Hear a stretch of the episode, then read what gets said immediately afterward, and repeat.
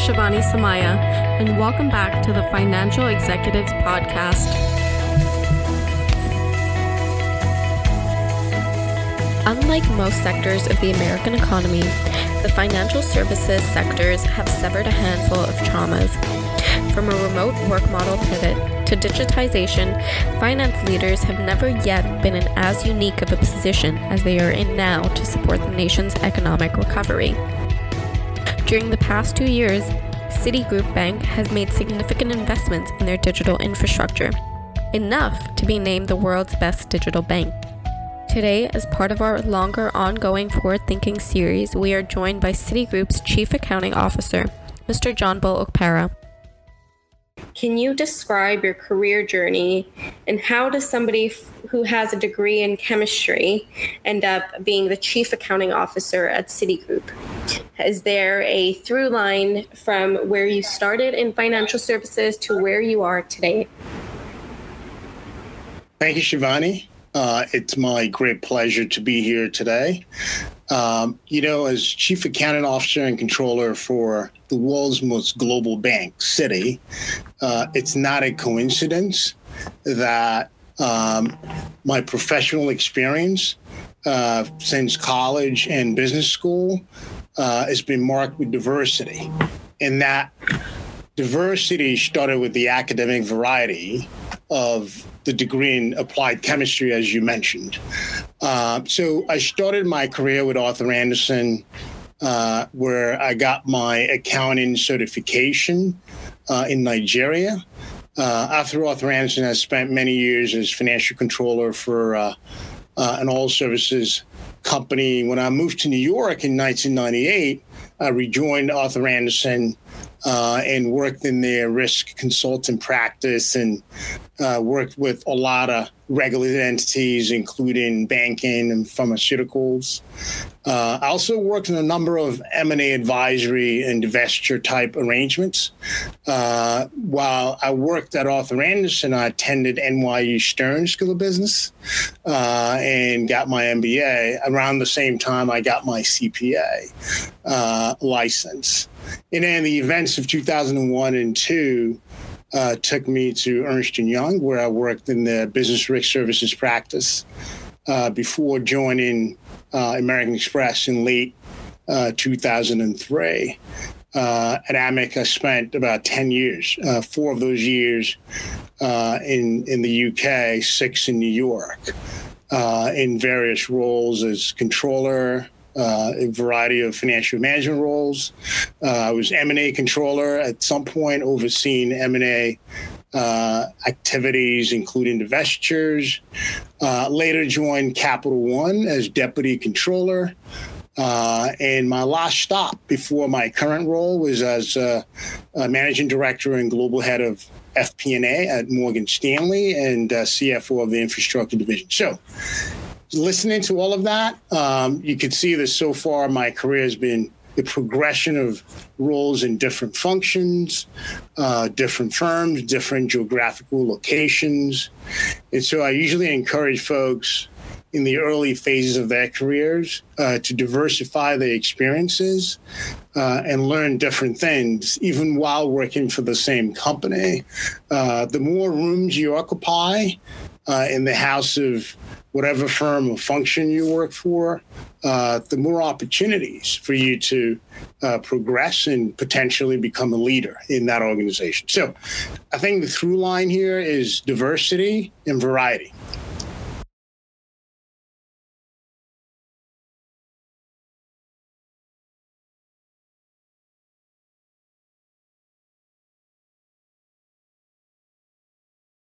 But I must say, hearing you speak about your background, to say that you come from a diverse background is quite literally an understatement. Hearing the different cities and countries that you have come from to the different organizations that you've worked at, it is quite impressive to hear you.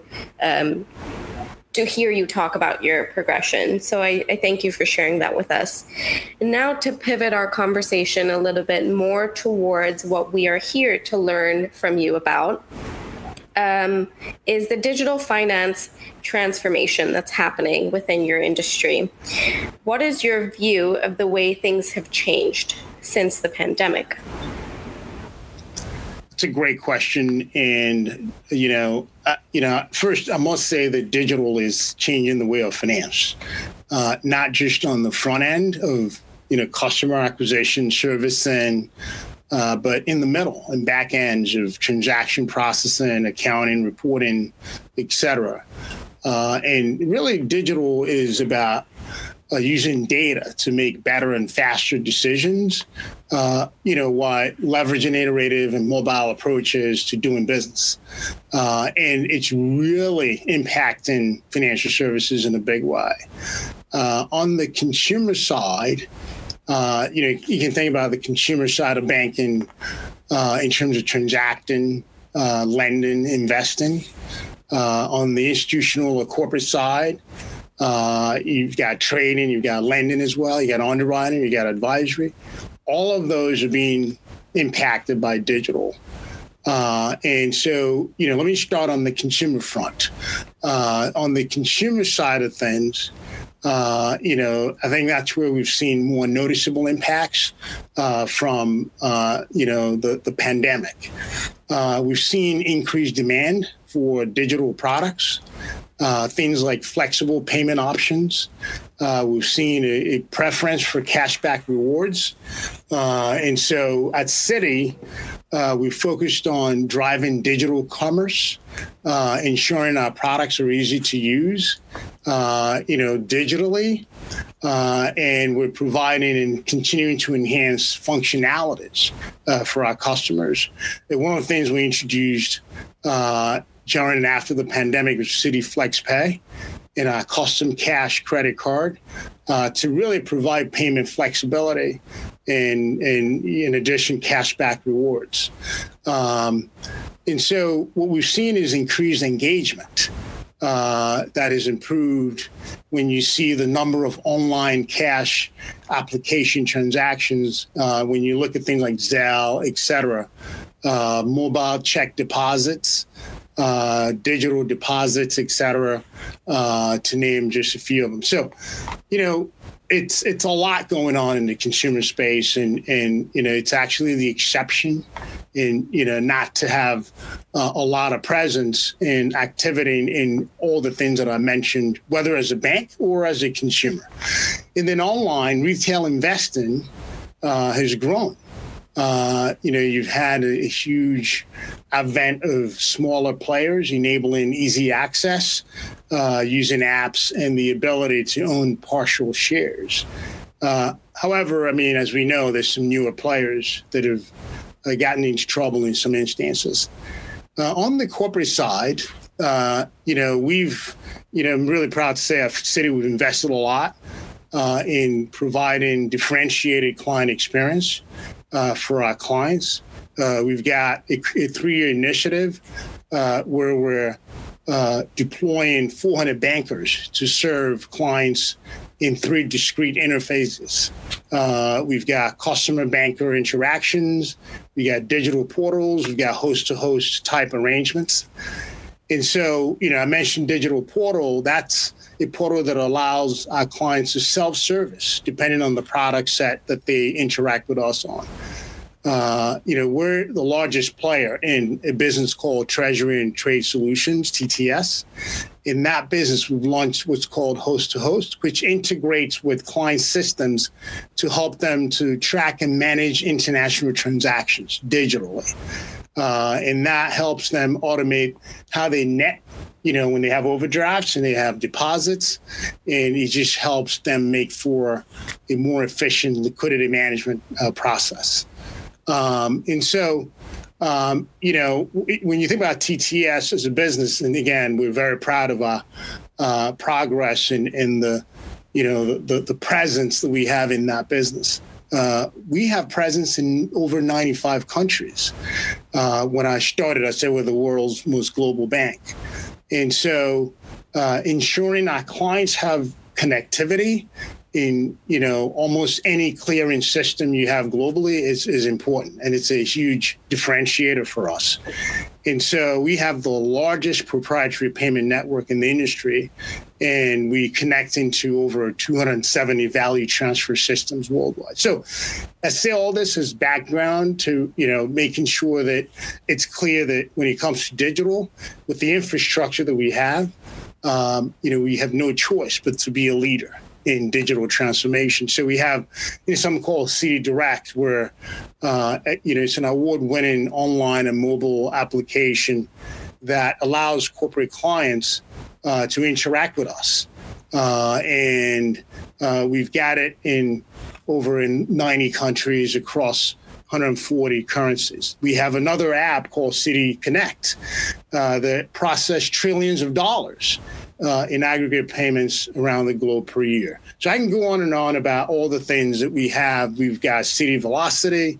Uh, it's a, a top-ranked institutional trading platform, uh, which you know our clients could actually access on their mobile devices, and we've made a lot of investments in that to modernize and simplify user experience.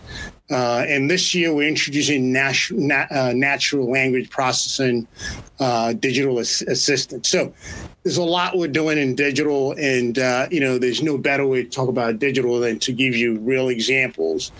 Uh, and so, what this is creating is you know a lot of choice for clients and consumers.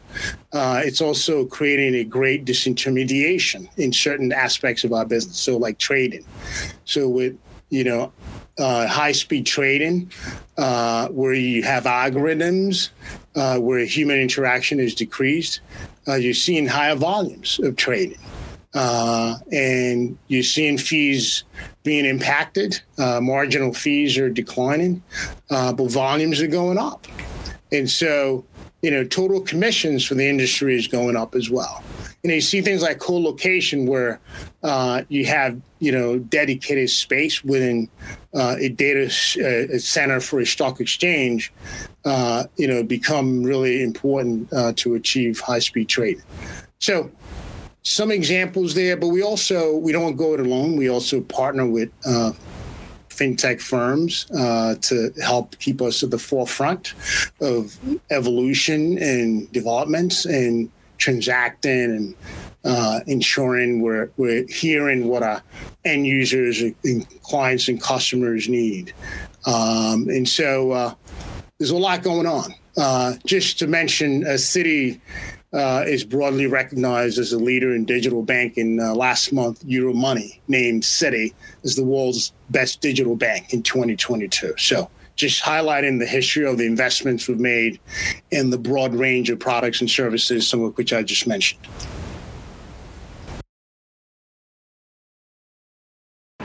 Really great to hear you talk about some of the investments that Citi made as a result of the pandemic to support the digital transformation.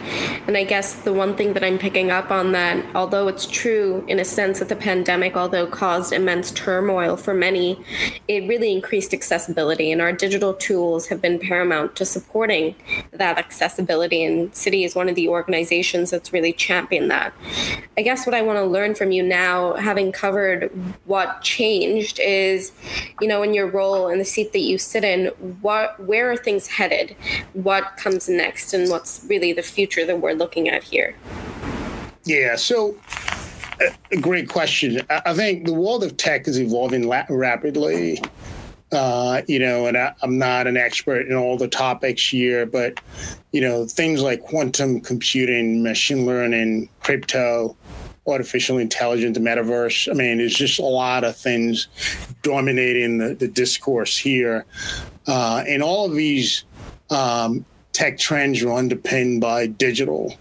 Uh, and so, in terms of where things are going, uh, I'd say on the consumer side, uh, it's really, you know, from from where I sit, from a, banking standpoint, uh, it's really how do you leverage digital? On digital channels to listen to your customers, to better assess, to better understand their preferences. Um, how do you use the information that you get from your customers, um, and how do you mine that data to really, uh, you know, understand their needs and customize your products uh, appropriately? Um, and you know, the trend is, you know, to declutter. It's to make things simpler. How do you provide digital solutions which are simple uh, to use and that, imp- that, that provide impactful customer experiences? Uh, and so, um, you know, there's just a lot of choice out there, as you mentioned. Uh, you know, the the, the pandemic, uh, you know, forced a lot of people to have to use digital tools uh, because we weren't traveling, uh, we weren't uh, going shopping, et cetera. So you had to get used to new ways of doing things. I mean, the term Zoom uh, was not in the lexicon uh, before the pandemic.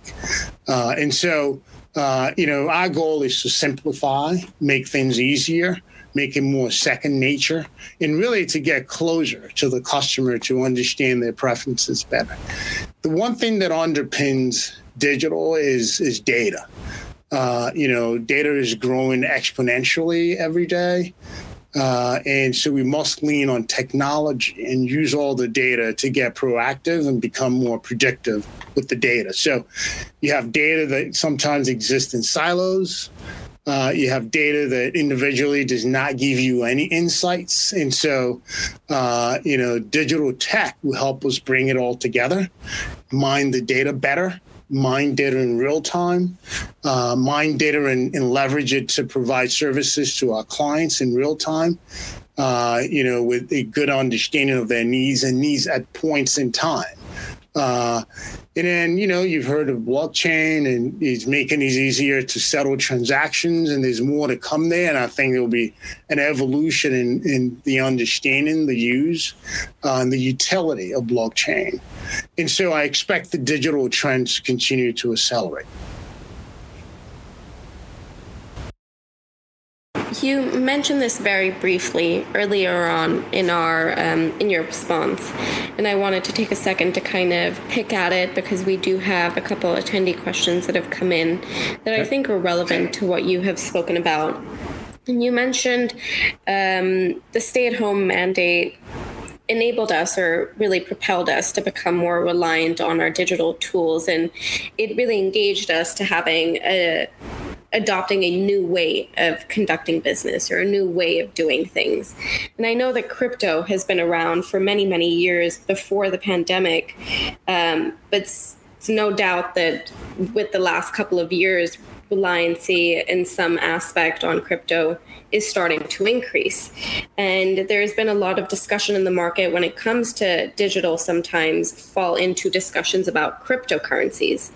And so, what are the, some of the implications of crypto and blockchain initiatives from your perspective as a controller at a global financial service provider, given the current volatility in the market?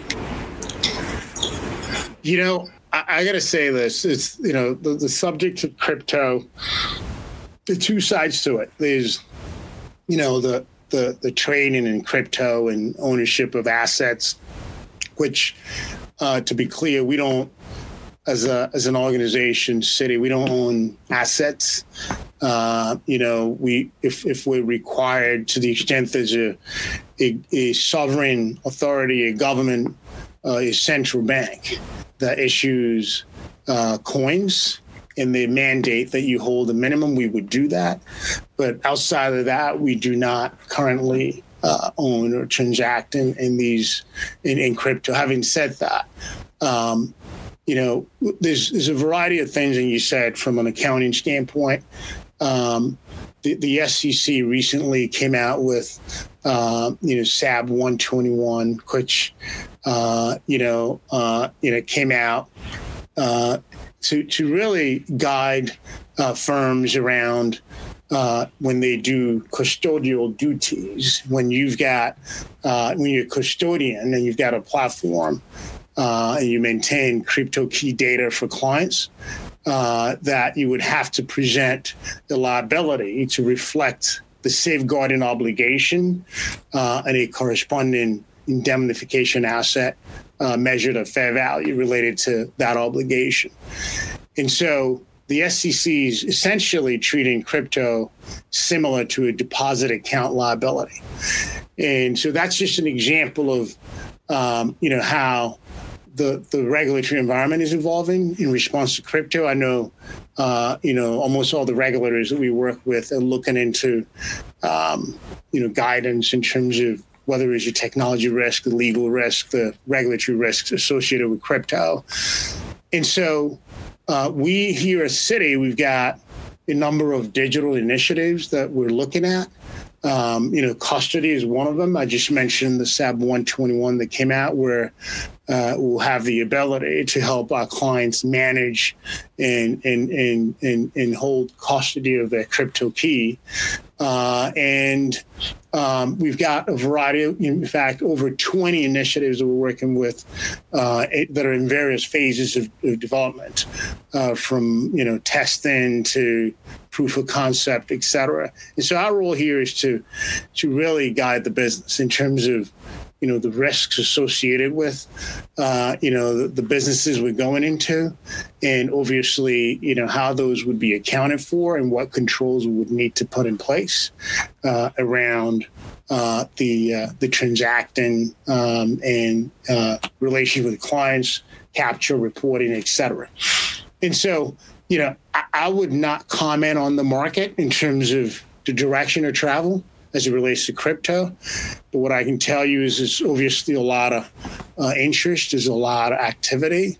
Um, and I believe crypto is here to stay. Uh, you know, blockchain as a uh, as a tool uh, for uh, settlements, uh, I think, is here to stay.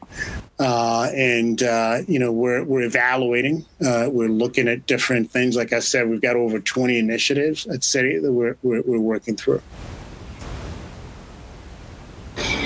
Thank you for taking that on the whim. And before we return back to our conversation, there is another question from the attendees that I actually wanted um, to get into. And they're asking for one or two specific examples of what internal controls you automated using robotic process automation and the steps you went through in order to do it. So, um, RPA, and it's a, a great example of you know existing you can call it digital approach. Uh, obviously, pre-pandemic has been around for a while, um, and um, you know there's a variety of things. As you can imagine, we're a large firm, and we do have operations that span the globe, and uh, we have a lot of settlements and settlement activities that happen with our clients and with other counterparties that are non-clients. Uh, we do have, uh, you know, a lot of processes that are not, uh, you know, directly, uh, you know, linked to settlements with our clients that I would categorize uh, in the in the realm of accounts payable management and, and, and, and managing vendors. And so, you know, that area of vendor management and accounts payable is where we've uh, tested and deployed uh, RPA uh, where you know you have repetitive tasks that uh, you can code and, and can be learned by the machine and can be repeated. So we have pockets of areas in accounts payable where we use RPA. Uh, you know, we're testing. Uh, you know, uh, the, the idea of, of leveraging RPA uh, for some of the partner payments that we do with some of our partners in the in the card space, but we're still in the early phase of, of thinking through that. Uh, but I would say primarily in the area of accounts payable and vendor management. Johnbull, now I want to talk about Citigroup as an organization. And Bloomberg earlier reported that the bank um, has plans to hire as um, numbers as high as 4,000 tech staff, um, and this is in order to enable a um, to enable a support of a digital explosion. From the side that you sit on, on the accounting side, what impact does this have, and um, from both the accounting side and the controllership? So to level set, um, you know, just Citi as a firm, uh, we've got over 220,000 people serving customers across you know, more than 160 countries. Um, and, um, you know, in 2021, we spent a total of $10 billion on technology. So, Um, and, and, that 10 billion was evenly it was split 50-50 between what we call change the bank and run the bank. Uh, and um, you know we currently leverage the public cloud for uh, millions of risk calculations that we do daily, hourly, et cetera. Uh, and then 25% of our institutional business applications, you know, been migrated to um, to the cloud to a uh, you know a container type architecture, um, and so um, you know, there's a lot that we're already doing, uh, you know, related to digital, uh, you know, before this this announcement, uh, and and so you know, yes, we're like I said, digital is going to accelerate, and we're we're a leader there, and so, you know, the the, the hiring that was announced is aligned with our strategy. Uh, at the same time, um, you know, like I said, we're already doing a lot in the digital space. Uh, but of the 4,000, um, I can tell you a thousand will be dedicated to uh, building end-to-end capabilities in our markets business, uh, and that's in addition to um, you know about 30,000 software engineers that we already have a Citi. Uh, so the, the, the one one fourth of the 4,000 will be dedicated to a lot of work uh, that we're doing in the market space. Um, and so, you know, some of the benefits we expect from from uh, you know hiring uh, these professionals and these investments we're making include building out um, you know the cloud based and bringing it home to the controllers function uh, a cloud based financial ledger um, which uh, it's something that you know as we as we start that journey, we're going to be, um, you know, uh, uh, ahead of our peers, uh, and we're going to be improving our risk technology. Uh, you know, how we evaluate risk exposures, uh, how we do it more efficiently. You know, like any other large organization, we have. A good measure of manual processes and manual intervention. So the goal is to continue to automate to reduce manual intervention and uh, you know continue to in- increase processing speed across the board. So it's a lot of software engineers, uh, and uh, we also have a lot of data engineers we're bringing in that will be focused on.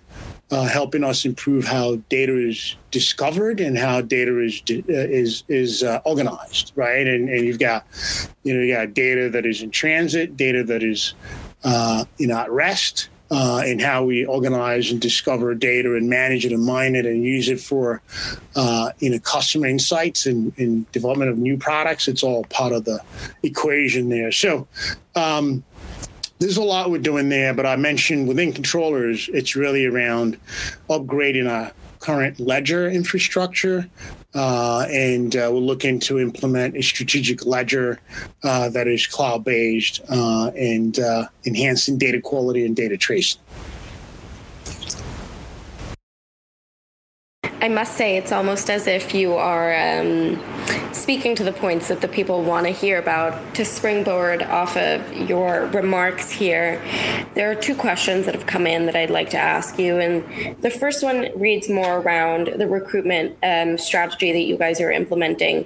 What uh, percentage or how much emphasis do you put on finance staff um, having a digital background versus a traditional accounting background? Is that something in your um, point of view is paramount to have coming into Citi? That's a great question. We're we're um, you know we're we're and we've said this publicly that we're going through a transformation as a firm. Uh, it's a huge focus for our CEO, Jane Fraser, and she's, uh, you know, but dynamic and our CFO and, and, and the leadership team here focused on that transformation. And that transformation is not just around risk control, it's also data. And when you're transforming, uh, a huge part of transformation is upskilling, right? You have to bring in folks that embrace the way you're going and the direction of travel. And so, in addition to um, you know what I, I, talked about in terms of software engineers uh, and data engineers we're hiring, we're also bringing in uh, process engineers. Um, and we're upskilling existing staff on new tools and products. Uh, and, uh, you know, my goal as a controller and chief accounting officer is to continue to produce decision useful information uh, and information that is not just information, but provides insights to uh, all of our stakeholders, whether it's regulators or, you know, the, the management and board of the company or uh, investors and analysts. So, uh, you know, more efficient tools. Uh, you know, we're able to do that, and and quite honestly, uh, you know, makes the work more interesting for our team. So, folks that are earlier in their career, um, they're not used to a lot of things that are manual. And so these digital tools will also enable us to attract talent and retain talent. And so uh, across things we do in valuation, valuation controls, management reporting, reg reporting, uh, et cetera, we're, we're looking to continue to upskill in the area of process engineering, in the areas of data, uh, in the areas of documentation, uh, and, uh, uh, and, and that's across the board.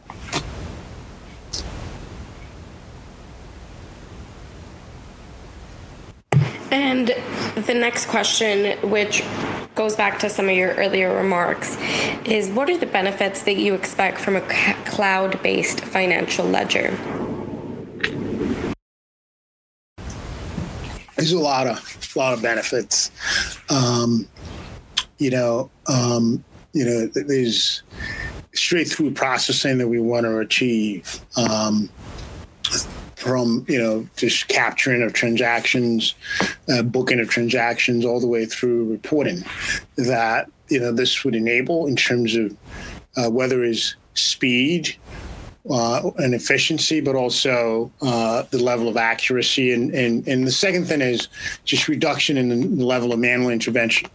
But a cloud based uh, application or ledger, uh, it's very strategic for us because it means that you know, to the extent that the vendor, uh, that the software provider has upgrades or or um, new releases or patches, uh, you know, we're not spending a year or two years um, going to a new version of the software, right? It's it's automatic, and you know, because we don't own software, uh, we rent software. So um, I think the efficiency of use of of what I call software as a service, it's it's uh, you know it's it's it's outstanding, and so it's both cost and speed, but also is just the you know keeping your software and keeping your system modern, right? You, you're not in this loop of every three, four, five years you have to do an upgrade, and that upgrade takes you a year or two. You you're literally uh, relying on the latest software that the vendor provides because it's software as a service. So that's a huge benefit, and that's you know generically the benefit of using software as a service. Uh, but for us specifically, like I said, we're a large organization. Uh, we're in in so many countries. We're the world's most global bank. So that connectedness and the uniformity that, that we want, uh, you know, strategic ledger that is cloud based will enable that in an efficient way. Thank you so much. And now we've focused in the early parts of our conversation. We took a closer look at your background and your career. We pivoted to then talk about uh, the organization at large. What I want to focus on a little bit more now is your specific role. Um, so, as a controller, what role do you play in the move into digital finance? Yeah, and, and Shivani, I mentioned some of that earlier, which is, you know, um, we um, we partner very closely with our, our, colleagues, whether it's in technology or the, the, the front office, the business units, um, on new products and services. And to the extent that there are uh, new initiatives or new products we're rolling out. We've got a, a new initiatives process at the firm where, um, you know, the various business unit controllers are involved in reviewing those initiatives, assessing the accounting implications, assessing implications on internal control over financial reporting, assessing implications on regulatory reporting, et cetera, et cetera. And so, and then making sure we have complete documentation and in real time advising the business on you know what needs to be put in place uh, for those new products and services to operate in a safe and sound manner. And so it's it's it's that advisory uh, that is really critical because you know, once you have a new product, the way you set it up impacts what you do, obviously, uh, down the road, and you want to make sure you're set up uh, appropriately. And so, um, so it's the advisory part of working with our business partners, uh, but it's also, um, you know, transforming what we do in, in the controllers organization. As I mentioned, the ledger, uh, and we've got a lot of processes. Uh, you know, reporting where we're using more digital tools, uh, where we're uh, using better visualization, uh, where we're publishing data uh, in a more user-friendly way. Um, so there's a variety of ways that that, that um, we're participating and supporting the firm and and uh, making sure that we, we continue to satisfy our obligation of uh, being guardians of the firm's books and records. And when you spoke about your career background, you had mentioned um, a lot of experience leaning towards FP&A. How does that inform your approach in leading the finance function, especially when it comes to the use of technology? So yeah, I was I was prior to joining Citi, global head of FP&A, as I mentioned at Morgan Stanley, uh, and and in that role, my team enhanced uh, the uh, forecasting, planning, and budgeting processes to support business and capital planning at the firm, and and and with that came technology. Uh, and uh, one of the things that I enjoyed doing was building and enhancing uh, planning capabilities uh, including not just the process, but the technology and obviously the organizational design around it. And so, um, you know, that helped us, you know, enhance the predictability of our forecast and the accuracy of, of, of our management reporting. Uh, and we actually went into doing quarterly forecasting. Um, and so, um, you know, that forward looking mindset, it, you know, stays with me uh, you know, really focused on anticipating needs, anticipating risks. Uh, and so, uh, you know, my team at Citi here uh, have uh, published 10, 10, points of excellence for the team. And one of the points was around managing emerging risks. Um, and that that's crucial for us as controllers to ensure that we're not just um, you know, reporting actuals and explaining actuals, but we're also like helping to uh, foretell and, and predict and, and re- report on emerging risks. Um, and um, so my again FP&A background kind of helped me build that muscle. Uh, and the other muscle that he helped me build was communication. Um, where you know I, I, think communication is a key internal control. Uh, if you think of the COSO principles, uh, one of the components is information and communication.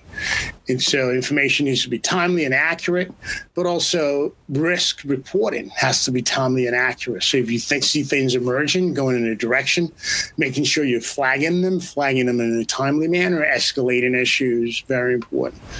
And then financial statement analysis. Um, it's so you know, fundamental uh, and being able to do that in an efficient way. And, and what tools can you use? What technologies? And I mentioned visualization tools, et cetera, that we, are deploying. We've deployed here at Citi Uh, you know, some of those come out of my FP&A background, but also you know, they, they help us when we draft our 10K, 10Q, uh, in our quarterly earnings. So, uh, you know, when, whether you're explaining what's happening across the firm, uh, explaining it verbally, uh, with words, with numbers, um, I think uh, just developing that that you know financial statement analytical uh, skill set is very important. anyway, but I think analytical tools and visualization tools are some of the technologies that uh, we've built. I'm sure others have built, but we continue to enhance enhance your Citi to help us with insights and trend analysis. Uh, but uh, hopefully that answers your question. But I think FP&A controllers is huge connectivity between those two. It most certainly does answer my question, and we'll touch on FP&As a little bit more because there there's questions that have come in. But we are coming towards the end of our conversation, and you had brought up, you know, communication in a timely, orderly manner, and so you do a great job at explaining. And so I'm hoping that you can explain how the possibility of a recession will impact the finance industry and some of its digital plans recession. Wow, what what recession? Now, um, so I think there's a lot of reasons to be cautious about uh, where the global economy is going. Um, you know, whether is the Russia-Ukraine war, whether it's inflation, um, fuel prices, uh, you know, you, ongoing supply chain issues, uh, you know, all of those things in combination have increased the level of uncertainty in the macroeconomic environment. Uh, you know, back in June, uh, our economists here at Citi reduced their global forecast of growth. Um, and for 2022, uh, and, and actually for 2023 as well. And so, um, and they also increased uh, the outlook for inflation. And so our probability of recession went to 50 50, uh, 50%. And so, you know, the various views on this. Um, and, um, you know, while personally, I don't think uh, in the US we're going to go into a recession soon, there's a lot of data out there, there's a lot of sentiment out there that suggests that uh, there will be a recession. Now, if we do go into a recession, my view is it, it will not be a long lived uh, and it will not be a deep recession. Uh, I mean, for example, last week, uh, the U.S. reported better than expected employment data, um, and um, some of the data we're seeing suggests that um, um you know things like payment rates and uh, charge-off rates of, of, credit remain uh, uh, strong um, and uh, positive. So, um, you know, it's it's. Uh, I'm not an economist, so I can't. You know, I'm not putting out a prediction here, but uh, you know, data is out there that suggests that there's a possibility of a recession. Now, as a firm, you know, we're going to continue to support uh, the countries, the economies where we operate. We're going to continue to support our clients. We'll lend money. We'll be an intermediary. We'll facilitate. We'll do all that in a prudent manner. Uh, that's our core mission. That's the expectation of our customers. That's what our regulators expect us to do. Uh, we've got a promise to support our clients in, in good and bad times. Uh, and we're going to do all that uh, if there's a recession. And we're going to do it while ensuring the safety and soundness of our operations. So, you know, regardless of the market environment, we have very sound risk management, and that will continue. Uh, and, uh, you know, just to break it down, you know, rates are going up. Interest rates, the Fed raised rates. Uh, and uh, with rising rates, you may see fall. In fact, you'll see fall in the uh, demand for loans. Uh, you may see loan loss reserves uh, start to go up. You may start to see purchasing volumes start to go down. Uh, but you know, you have increased volatility that is happening, uh, whether it's in the rates space or the equity market space, and those play well for our markets business. And so, because we're so diversified, markets, uh, consumer lending, credit cards, investment banking, trading, et cetera, uh, we're built to uh, to withstand changes in the economy. And so, uh, you know, I think whatever the the, the scenario, um, you know, we're, we're prepared to operate through multiple economic cycles. So, uh, but on the digital front, which is kind of the core of this conversation, uh, my belief is there will be a need to continue to invest even during a recession. uh, because you're going to need to be even more efficient, more nimble, and continue to evolve with your customers. And so, uh, in fact, the efficiency gains, uh, you know, of digital means that it will be even more important to invest during periods of stress. And so, um, you know, that would actually position you to emerge uh, stronger and uh, uh, a better firm and better position to serve your clients. That brings us to the top of our conversation. I do now want to open the floor up for uh, questions from the attendees. And so I do encourage everyone who's listening in, you know, this is really your time to get your questions asked and heard. And as they trickle in, I'll start with one that's come in. And it reads Being a global public company operating in many countries, do you manage FCPA compliance and requirements in one COE or shared service center? Um, so, you know, as you can imagine, FCPA is crucial for us and is front and center given our geographic diversity and, and uh, global presence. And we we do a great job managing uh, Foreign Corrupt Practices Act, and uh, we do have a COE.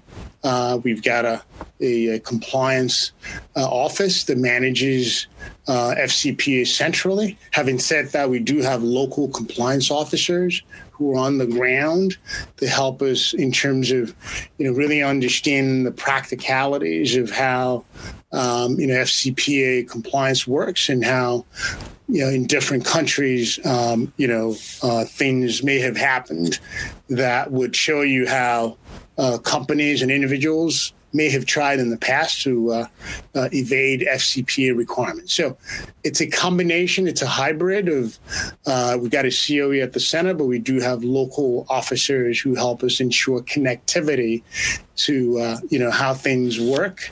Uh, and, and you do have certain countries that are higher risk than others, and we do update our risk assessments on a regular basis.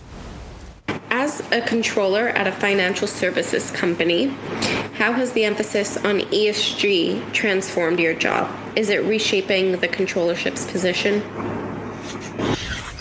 That's a great question. So, ESG, environmental, social, governance, um, you know, that S could be security, food security. It could be a variety of things. Um, but, um, you know, as, as, you know, we talk about recession, you know, with everything happening with the war in Ukraine, food security is becoming an issue, and our firm is focused on it. Uh, uh, from a social standpoint. But ESG is, is something that we're, we're, we're heavily focused on as a firm. We do have a chief sustainability officer. We have a sustainability office. Uh, we're the first financial services firm to publish uh, the TCFD report. We're the first to publish an ESG report. Uh, we do publish those annually. They're very comprehensive. They talk to our net zero commitments and all the things we're doing from a climate standpoint, obviously, from a whether it's gender parity or pay parity or uh, pay equity. I mean, there's a lot of things we're doing in the ESG space that uh, we do talk about very comprehensively uh, in a um, ESG reports and a TCFD report. Uh, so, as a controllers organization, the major change that we're expecting is that the SEC came out with a proposal around uh, disclosure of uh, uh climate uh, impacts. Uh, that climate disclosure proposal came out this year. I think it was uh, March 21st. We had, uh, uh, I think it was till June 17th or thereabout to respond. We did submit a comment uh, a response to to that SEC uh, proposal. Uh, we I know that some of our peers did as well, and so in response to that proposal, which at some point will be a final rule.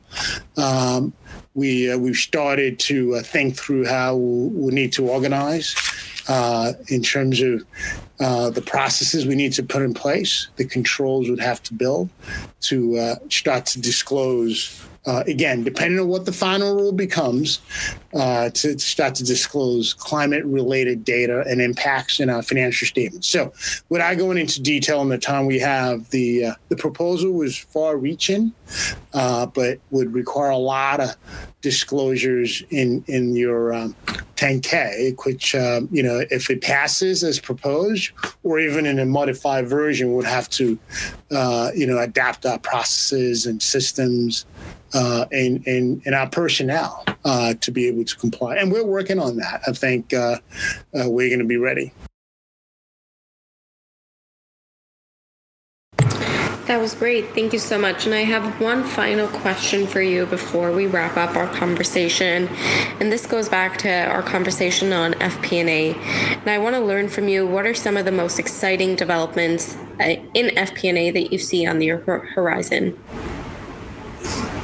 So, you know, I always tell people that is not a prediction. So if you're a financial plan analysis professional, you're not you're not there with a crystal ball telling what the future is going to be. That's not FP&A. What FP&A is is you should have the ability and the tools and the processes to predict an outcome based on a scenario.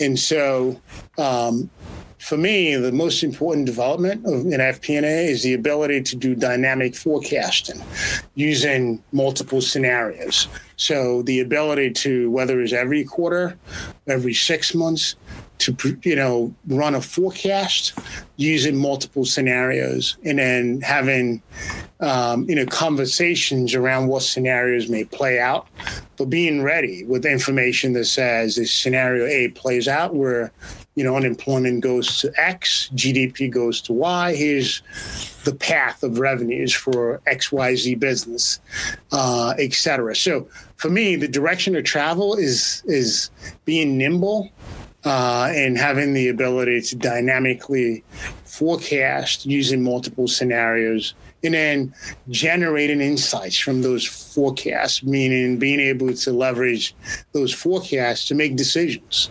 Uh, and and you know the ability to do that really means that you have to get management to buy into the forecast, which means you have to engage uh, the folks that run the business in the assumptions and the variables that you use for developing those forecasts. So, dynamic forecasting, scenario based forecasting, uh, decision useful forecasting is a direction of travel.